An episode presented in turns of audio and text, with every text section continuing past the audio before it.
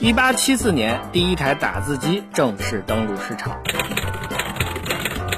一八七七年，亚历山大贝尔创建了历史上第一家电话公司。一九四六年，第一台电子计算机埃尼阿克开始工作。一九八九年，万维网诞生。二零零七年，乔布斯向世界展示了第一台 iPhone 手机。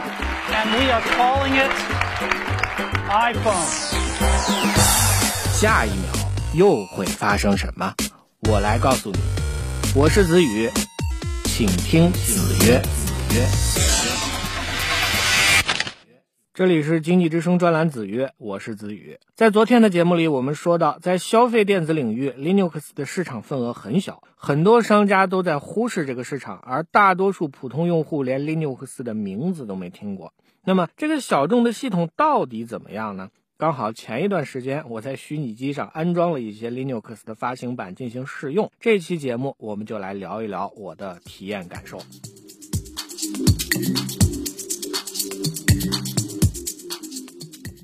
关于 Linux，用户首先要知道，我们并不会直接找到一个就叫 Linux 的系统。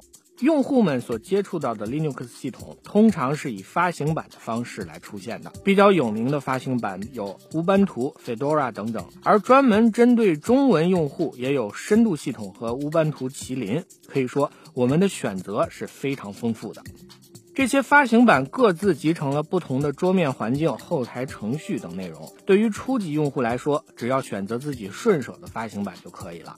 就我的体验而言，乌班图、Fedora 和深度应该是初学者最容易上手的系统。Linux 的安装和调试其实比较简单，在经过多年的发展之后，Linux 的图形界面已经和 Windows 和 macOS 差不多，非常的形象具体，一些系统术语也是相通的，还有不少在 Windows 上常见的程序也有 Linux 版。而且呢，Linux 的开发版通常集成了大量的常用程序，用户基本能够做到拎包入住、开箱即用。对于用户来说，适应新系统其实比想象中更简单。使用新系统，大家最先考虑的问题就是软件到哪里去找呢？这个问题在 Linux 平台上反倒是很简单。从2004年乌班图登陆市场前后。在线软件库已经在 Linux 体系当中生根发芽，大多 Linux 的版本都有一体化的软件管理工具。经过多年的发展之后，这些图形化的管理工具已经非常的成熟而且直观。如果要类比的话，这些软件管理工具大多和 Windows 十的软件商店有不少的共通之处。用户搜索几个关键词，就能在软件库里找到对应的程序。和 Windows 一样，Linux 也可以在软件商店之外下载和安装程序。但是很遗憾，如果用户要通过这种方式来安装程序，就会非常的头疼。Linux 是一套开源和崇尚自由的生态体系。软件的打包管理方式有好几套并行的方案。比方说，乌班图使用的是名叫 DEB 的软件包，而 Fedora 使用的是红帽公司开发的 RPM 软件包。这两种软件包并不兼容，如果没有对应的格式，就非常的麻烦。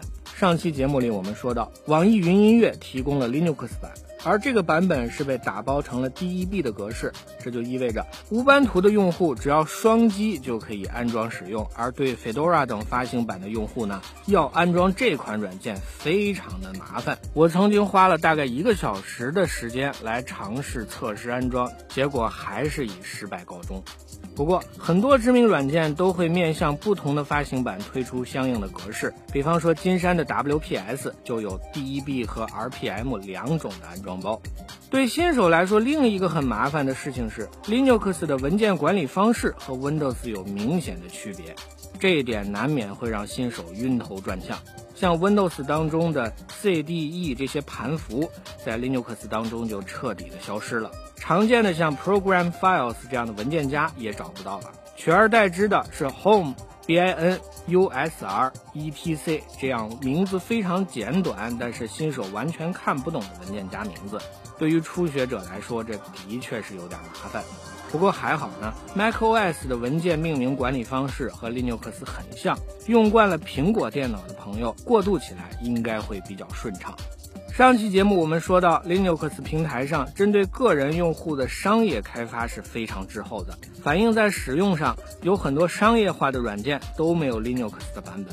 不过呢，在这个平台上，其实我们可以找到很多功能同样强大而且免费无广告的软件，能够完成相同的工作。图片编辑工具 GIMP。可以完成很多 Photoshop 的编辑工作，而使用免费的 Audacity 可以基本代替 Adobe Audition 来剪辑音频。但是非常遗憾的是，微信从面世以来一直都没有 Linux 版，而且也没有任何的替代品。如果非要使用的话，用户只能通过浏览器登录微信的网页版。其实，如果必须使用 Windows 程序的话，我们还可以使用一款叫做 Wine 的软件。把大量的 Windows 程序移植到 Linux 当中来使用。在眼下，用户对安全的重视程度越来越高，在保护隐私上，Linux 也有自己的独到之处。基于开源的属性，高级用户能够自行的对系统进行加固。Linux 的软件库当中也很容易找到免费的安全防护工具，并且呢，也有一些杀毒软件已经有了 Linux 版。另一方面，Linux 和 Windows 的系统接口并不兼容，那些经常滋扰 Windows 用户的漏洞，绝大多数在 Linux 上是无效的。这也算是使用小众系统的一种隐形福利吧。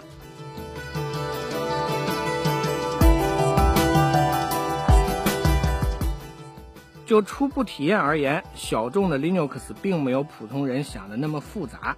虽然一开始使用的时候确实会有些不太好用，但是学习的成本并不高。另一方面呢，Linux 本身的功能其实很强大，很多程序编写、3D 动画制作以及科研工作，在 Linux 平台上的效果其实很不错。尝试接触和学习这个系统，不仅有可能给我们带来全新的乐趣，还有可能帮我们打开一扇通向未知领域的大门。如此说来，何乐而不为呢？带你追寻科技进步的足迹，我是子宇。今天的子曰就到这里，我们下期再见。